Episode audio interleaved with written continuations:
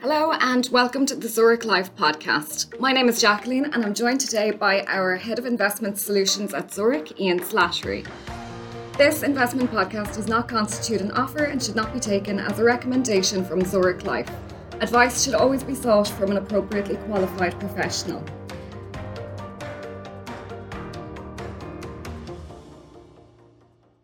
Today we're going to speak about market events over the month of October 2022 how this has affected different asset classes and what this might mean for investors.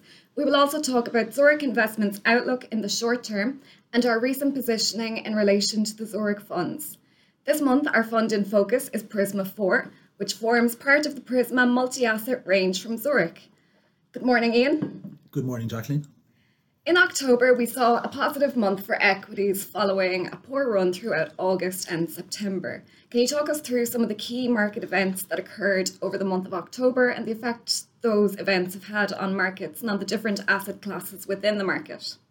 Yeah, so as you mentioned, equities rallied in October after a poor uh, previous couple of months, but it remains to be seen whether this is the start of a structural upward movement or merely a rebound from fairly oversold levels. Uh, within Europe, we saw the European Central Bank raise interest rates by 0.75%, uh, which brings the main policy rate to 1.5%, and inflation does remain elevated across the single currency bloc. We're expecting further rate hikes from key central banks such as the Federal Reserve in the US and the Bank of England in the UK in the early part of November. Uh, in terms of business activity, when we look at things like purchasing manager indexes, that does continue to slow across the developed world and more indicators are suggesting that a recession will be forthcoming. In terms of companies, we've seen the Q3 earnings season uh, being generally well received despite some high profile misses in the tech sector. Uh, profit margins have held up reasonably well, uh, but However, more companies are turning pessimistic in terms of their forward guidance to the stock market. In China, the 20th Communist Party Congress concluded with President Xi re elected as General Secretary for an unprecedented third five year term. And within the UK, we saw uh, Prime Minister Liz Truss resign, becoming the shortest serving Prime Minister in UK history. Stock market saw a monthly gain for the first time since July um, in October. Can you give us some insight into this and talk about this from a geographic region and sector perspective? Yeah, so in euro terms, world equities were up 6.24% in October, uh, which pared the losses so far this year to minus 8% uh, in 2022. This month, Ireland was the best performing market in euro terms, up just over 10.5%, while Geographically, the worst performer this month was Hong Kong, slipping nearly 16% as slow economic growth in China weighed on the local Asian market. In relation to the, the largest stock market in the world, the US, uh, all 11 sectors were up in US dollar terms. However, when we convert that to Europe, uh, we saw both consumer discretionary and consumer services showing losses. Uh, energy remains the clear outperformer both globally and in the US. Uh, year to date, energy has returned over 70% in euro terms, while more growth orientated stocks continue to lag behind. Bond yields have been on a positive trajectory year to date. Can you explain how bonds have performed in the month of October?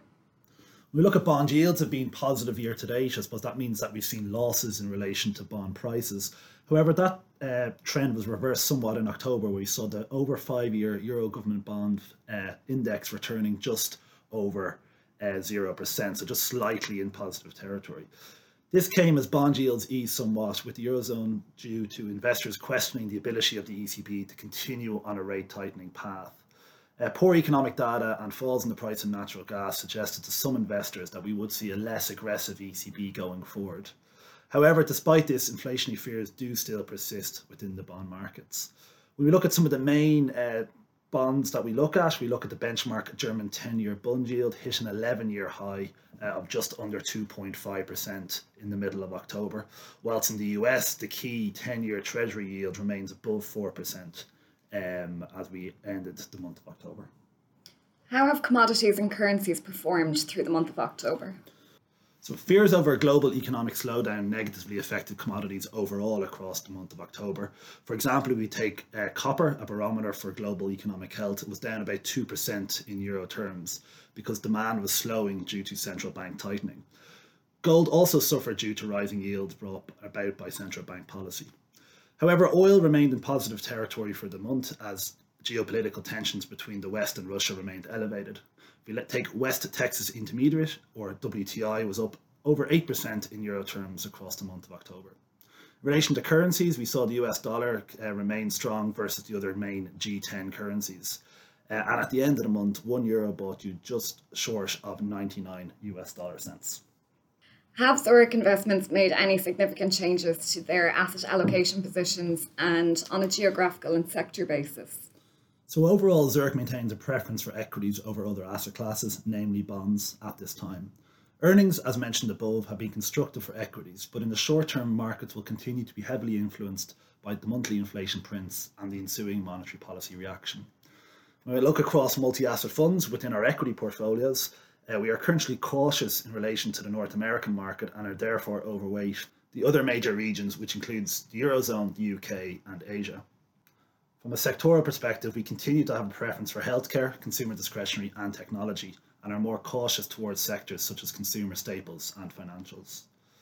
Within credit or corporate bonds, we have been defensively positioned with a short duration bias so far in 2022, and sector positioning has been broadly neutral as of late.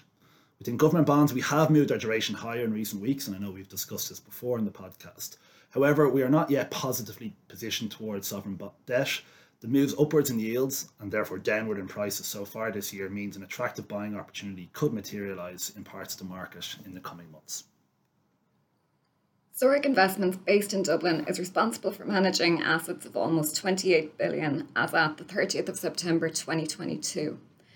Zurich's Prisma 4 fund is a multi asset fund that was launched in 2013 as part of the Prisma multi asset fund range. Prisma 4 is a multi asset fund. What does this mean? So, Prisma 4, as you say, is a multi asset fund which is actively managed by the team here at Zurich Investments. And what that does is it invests across a diverse range of global asset classes, which includes equities, bonds, property, commodities, cash, and alternative assets. The strategic and tactical asset allocation strategies employed by us at Zurich aim to generate long-term capital growth while targeting a volatility range of between 5 and 10% over a rolling five-year period. The fund also has an equity range of between 30 and 60%. So the fund is risk targeted, it's built on the expertise from Zurich Investments, it's actively managed by the team who have been employing the same process uh, in Dublin for over 30 years, and as mentioned, is diversified across those five main asset classes. You mentioned that Prisma 4 was actively managed. Can you talk to us a little bit more about this management process that Zurich Investments use? Yeah, so Zurich believe that good active investment management is the best way to deliver consistent long term investment performance. And we believe in a top down approach to managing money. So, therefore, we believe that the macroeconomic environment is the key driver for investment market teams, and we can add value by our asset allocation process. The Zurich Investments team makes asset allocation decisions on a continuous basis, and these decisions will impact the allocation to each asset class within our funds, which would include Prisma 4.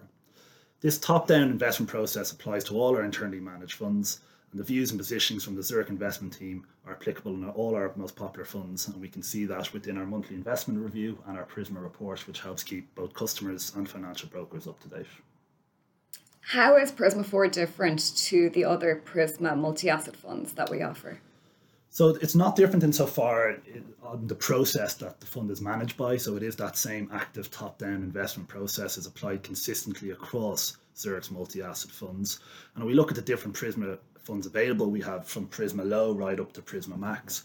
And Prisma 4 would be, I suppose, in the middle of that range in relation to the risk ratings.